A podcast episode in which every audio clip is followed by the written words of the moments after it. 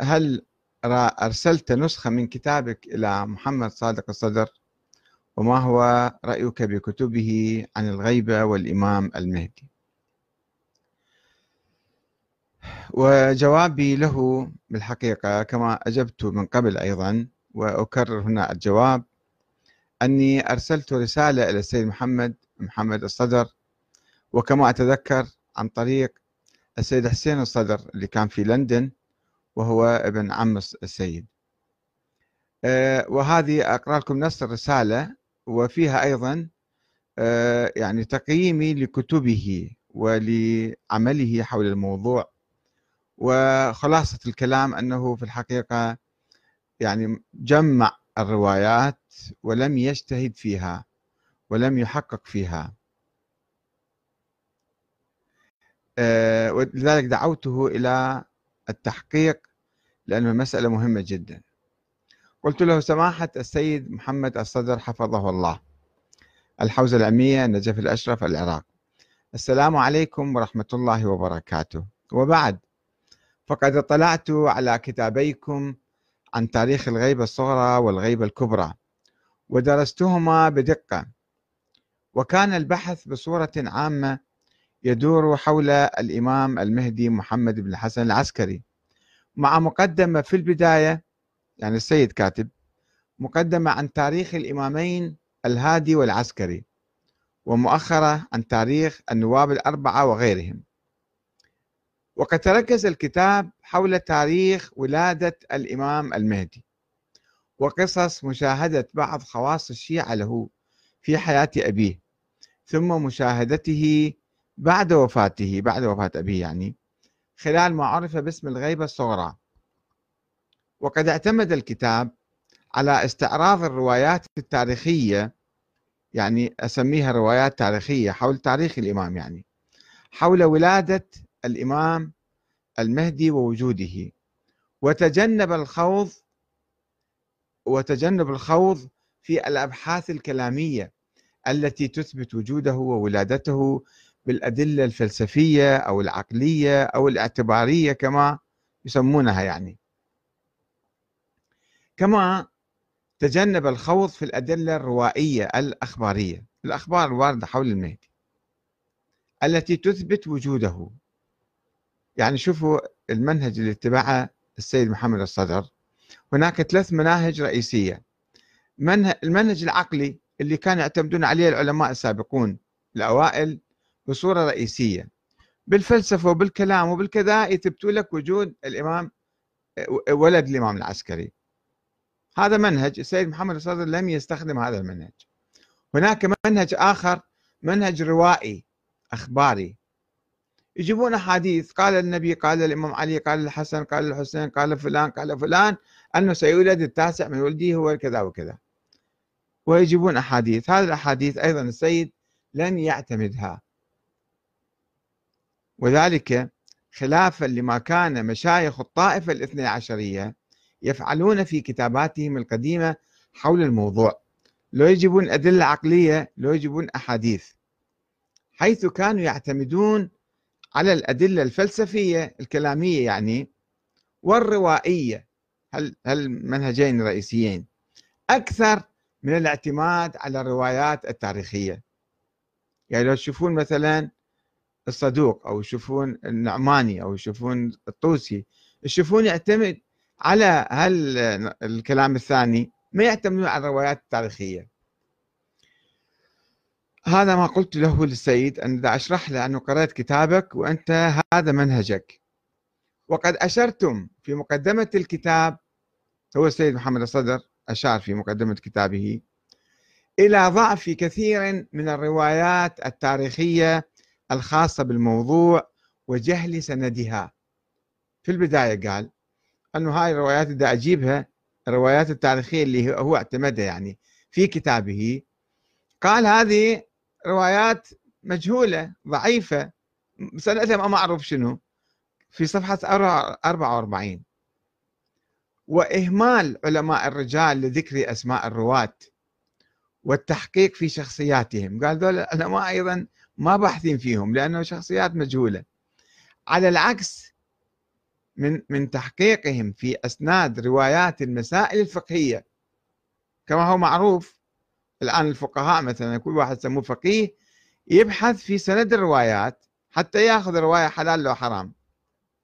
مما أدى إلى حدوث بعض المشاكل والصعاب في عملية البحث والتحقيق في موضوع المهدي كما يقول السيد محمد الصدر. وأيضا وذكرتم اعتمادكم على الروايات بين قوسين اللي يسميها السيد المتواترة والمشهورة والتي لا يوجد لها معارض. قال أنا شنو أسوي إذن؟ هاي الروايات يعني مجهولة السند وما مبحوثة والعلماء ما يعرفون ذول الرجال منه رواتها بعدين يقول أنا أعتمد في كتابي على الروايات المتواترة والمشهورة والتي لا يوجد لها معارض. ويفترض صحة الروايات التي ذكرها علماؤنا الأوائل. وقلت له أنت اقتصرت أيضا واقتصرتم في بحثكم التاريخي الذي وصفتموه بالعميق والجديد على مصادرنا الإمامية الاثنى عشرية باعتبار أن أهل البيت أن أهل البيت أدرى بما فيه ولم تبالوا بالطعن الصادر من غير الموالين لأهل البيت عليهم السلام. قال إحنا ما ندير بال ذولاك إحنا علينا فقط من داخل علماءنا شنو يقولون؟ صفحة 443 ذا استعرض أنا أقرأ قراءتي لكتابه أو كتبه ماذا يقول في هذه الكتب؟ واعتبرتم مسألة وجود الإمام المهدي من الضروريات في المذهب الاثني عشري التي لا حاجة لبحثها ولا بد من تجاوزها. أصلا ما يحتاج نتوقف عندها هاي مسألة صارت بديهية وضرورية من ضروريات المذهب الاثني عشري فخلص خلنا نعبر عنها. كما اعتبرتم مسألة ضبط السفراء الأربعة والإيمان بصحة دعواهم من بين أدعياء النيابة الكاذبين الآخرين اللي كانوا عشرين واحد آخرين. من المسائل الضرورية الواضحة في المذهب. أيضا هذه مسألة بديهية خلاص عنده. ولذلك فلا حاجة لتجشم العناء في إثبات ذلك. أيضا هذا ما نحتاج نتوقف ونبحث في الموضوع. صفحة 395 وبناء على ذلك صار عنده عدة مسلمات. مسلمة الرجال ومسلمة السفراء ومسلمة المهدوية ومن يعني هالمسلمات الضروريات تعتبرها. وبناء على ذلك فقد بنيتم منهجكم في البحث والتحليل على الإيمان بالنظرية المهدوية الاثنى عشرية. كما هي مذكورة في كتب مشايخ الطائفة الصدوق والمفيد والمرتضى والطوسي والنعماني وغيرهم من محدثي الغيبة الصغرى وبداية الغيبة الكبرى. باعتبار النظرية بكل تفاصيلها من المسائل الضرورية الواضحة. ولم تجدوا حاجة للتحقيق في الرواية, في الرواية التاريخية التفصيلية عن ولادة الإمام المهدي ومشاهدته واللقاء به في حياة أبيه أو في أيام النواب الأربعة. مع يعني كل كل الأمور صارت واضحة وبديهية وضرورية فما يحتاج نتوقف على أي قضية يعني. طيب شنو شنو عمل السيد لكان؟ السيد محمد الصدر ماذا عمل في كتابه؟ إذا كل الأشياء هي يعني راح يقلد فيها الآخرين وكلها ثابتة وضرورية وواضحة وصحيحة وكذا وقد انصب جهدكم على تحليل الروايات والتعليق عليها وتفسير المعضل منها وتأويل المتعارض والمخالف للقرآن الكريم والعقل والروايات الصحيحة الأخرى فإذا عمله في كتبه هو هذا.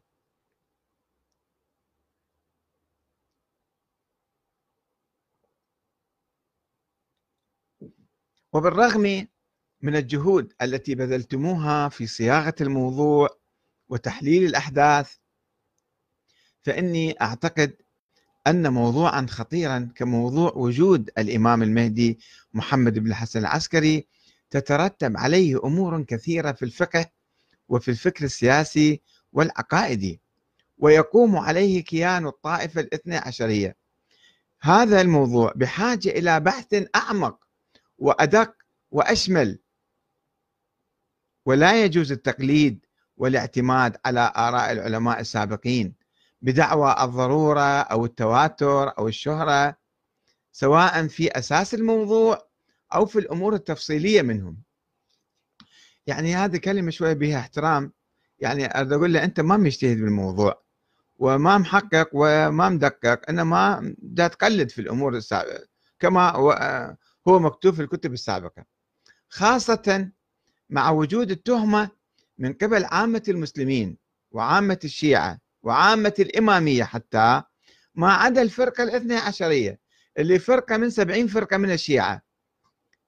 انه باختلاق اكو تهمه يعني باختلاق موضوع وجود الإمام المهدي وابتداء القول به بعد وفاة الإمام العسكري وحدوث الحيرة من بعده. إنه هذا موضوع يعني إذا واحد يقرأ التاريخ يشوف أنه أكو اتهام من قبل عامة المسلمين وعامة الشيعة والإمامية أنه هذا ما إله ما موجود الإنسان. والإمام العسكري ما عنده ولد وإنما إجوا ناس اختلقوا هاي القصة. وقد استغربت من قولكم في المقدمة صفحة 46 إن منهجنا يقوم على الأخذ بالروايات المشهورة. هذا منهج مو صحيح. شلون واحد ياخذ هذا يقول أنا دا أحقق وأدقق وأبحث ويقول أن منهجي آخذ الروايات المشهورة. طيب ربما مشهورة لا صحة له فشلون تاخذ الروايات المشهوره لازم تحقق فيها تدقق فيها تنظر فيها أكثر؟ ما يصير تاخذ الأمور هالشكل بهالسطحيه وبهالسرعه يعني. إن الأمانة العلمية تقتضي استعراض الصورة التاريخية الدقيقة والشاملة كما رواها مؤرخو الإمامية الأوائل كسعد بن عبد الله الأشعري القمي في كتاب المقالات والفرق وإنه بختي في كتاب فرق الشيعة والمفيد في الإرشاد وغيرهم. وعدم الاكتفاء باستعراض الرأي القائل بوجود المهدي. يعني هم قالوا ذول العلماء الأوائل قالوا هناك عدة نظريات وعدة آراء وكان مسألة فيها جدل ونقاش وبعدين صار أكو رأي معين. فأنت ليش تأخذ؟ لازم تجيب كل الصورة وكل الآراء وبعدين آه، تختار الرأي الصائب وتستدل عليه بالأدلة القاطعة القوية. وعدم الاكتفاء باستعراض الرأي القائل بوجود المهدي وحده من بين مجموعة الأقوال التي قال بها شيعة الإمام الحسن العسكري في أيام الحيرة. أن الإجماع أو التواتر أو الشهرة أو الضرورة التي تتحدثون عنها في موضوع المهدي لم يكن أي منها موجودا في حياة أهل البيت. لا كان في شيء اسمه إجماع ولا كان في اسمه تواتر ولا شهرة ولا ضرورة ولا حتى حديث واحد ما كان موجود.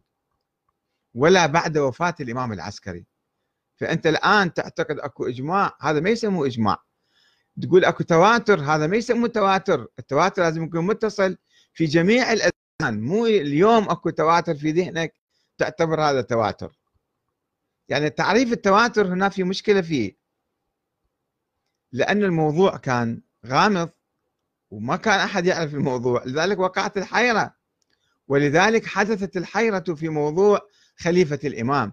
لو كان الأمور كلها واضحة مثل ما اليوم عندنا وعندك ومسائل كلها بديهية وما يحتاج نناقش بيها بعد ليش الشيعة وقعوا بالحيرة؟ وانقسم الشيعة الإمامية شيعة الحسن العسكري بالذات إلى 14 فرقة حول الموضوع. الموضوع كان جدا غامض وماكو أي شيء مؤشر عليه. وإنما حدث ذلك بعد آه، بعد فيما فيما آه، بعد حدث ذلك فيما بعد.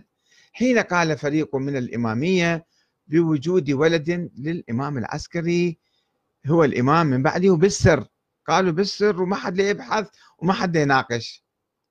ثم قالوا بعد حين أنه الإمام المهدي. اعطوه صفة أخرى. صفة الإمامة. أول شيء أثبتوا وجود الولد ثم قالوا هو الإمام ثم قالوا هو المهدي. واستندوا في قولهم هذا على مجموعة أقوال نظرية يعني كلامية فلسفية. واستعانوا ببعض الأحاديث العامة والغامضة. أحاديث عامة. ما تحدد اسم هذا الولد أو هذا المولود أو هذا الشخص. وربطوا بعضها ببعض ثم اجتهدوا فيها واستنتجوا منها. حتمية وجود الولد للإمام العسكري. يعني قالوا ما يصير لازم إحنا نفترض وجود ولد للإمام العسكري. ولم يكن للقصص الأسطورية أي وجود في البداية. مسألة الولادة حديث آه، خديجة أو حكيمة أو آه، أبو الأديان. هذه القصص أصلا في البداية ما حد ما كان يعرفها ولا كانت موجودة إنما اختلقوها بعدين. وإنما بدأ بعض الغلاة يحبك تلك القصص الأسطورية. لكي يدعم القول الافتراضي قول افتراضي وهمي يعني بوجود الإمام الثاني عشر.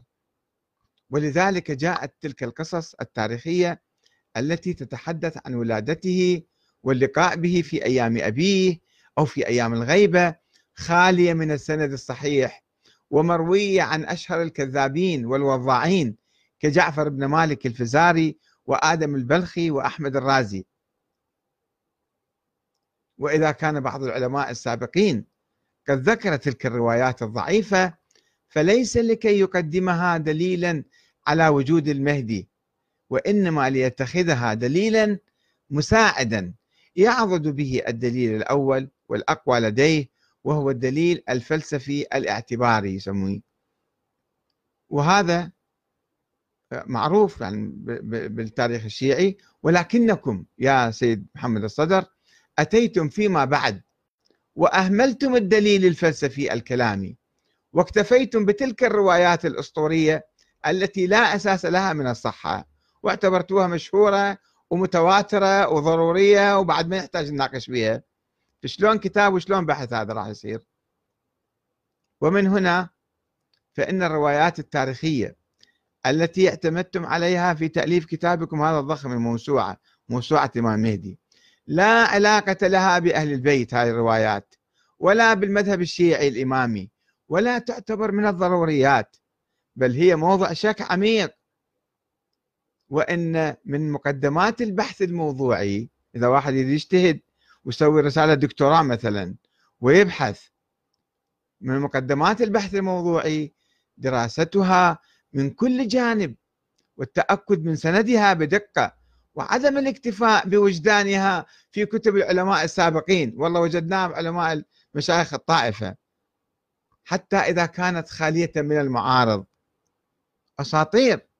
وذلك لأن احتمال الوضع والتلفيق قائم حولها.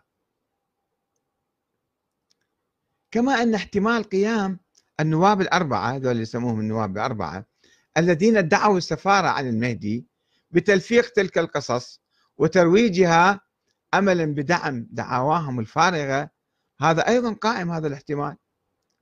وقد كان الشيعة الأوائل يشكون في صدق ادعائهم أنهم سفراء وهم نواب الإمام. يقول من يقول؟ شنو الدليل؟ إحنا ما شايفين الإمام المهدي حتى يعطيكم وكالة. أنتم منين جبتوا وكالتكم؟ سؤال بديهي يعني. واحد يقول لك أنا وكيل في الإنسان ما حد ما شايفه. وأنا نائب ماله. أنا سفيرة. شلون؟ شنو الدليل على كلامك؟ وقد حدث صراع بين أدعياء النيابة المختلفين وكذب بعضهم بعضا. كما هو السيد يقول أنه أكو ناس كذابين من ذول السفراء 20 واحد آخرين. ولا يجوز أن نعتمد على توثيق السابقين. لهم العلماء السابقين اللي إجوا بعدهم وثقوهم قالوا ذول السفراء خوش أوادم. هذا تقليد ما يجوز إحنا نقلدهم في هذا التوثيق ونقلدهم في ذلك بل لابد من بذل الجهد للاجتهاد في ذلك وتجشم عناء البحث من أجل كشف حقيقتهم.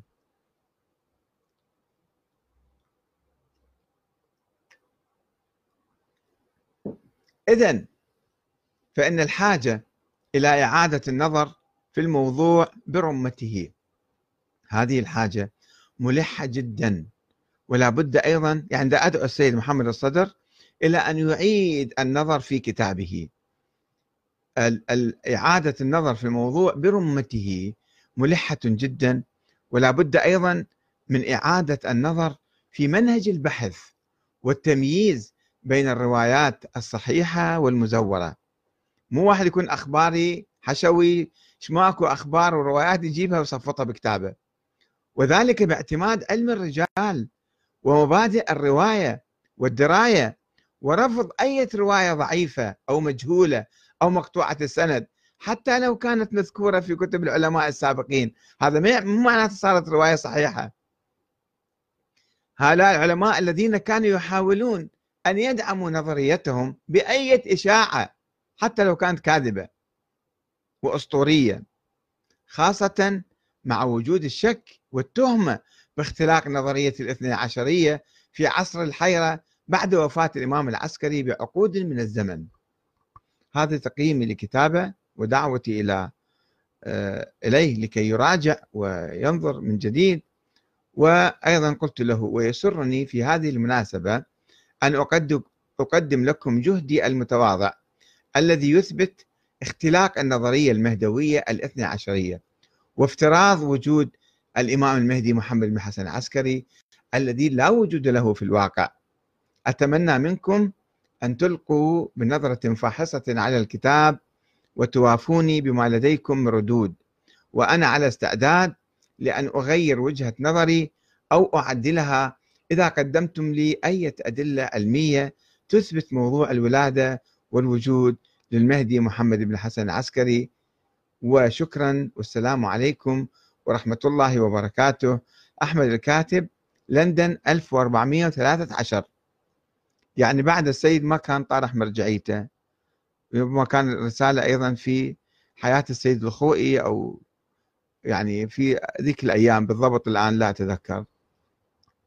آه هذا ما رأيي بكتبه ورأيي ببحثه أنه هذا ليس بحثا علميا وليس بحثا اجتهاديا وإنما تصفيط وتجميع للأحاديث الضعيفة اللي هو يقول هذه أحاديث ما حد يعرف سندها شنو ولا رجالها ولا رواتها وإنما موجودة بالكتب جابها وحطها وسواها كتاب ضخم اسمه موسوعة الإمام المهدي ولكن هسه إذا هو ما جاوبني أو هو ما رد علي فأنا أطلب من أي واحد يقرأ الكتاب كتاب موسوعة الإمام المهدي موسوعة الغيبة أن ينظر فيه ويعيد النظر فيه ويراجع هذه النقاط ويبحث الموضوع بصورة علمية دقيقة. والسلام عليكم ورحمة الله وبركاته.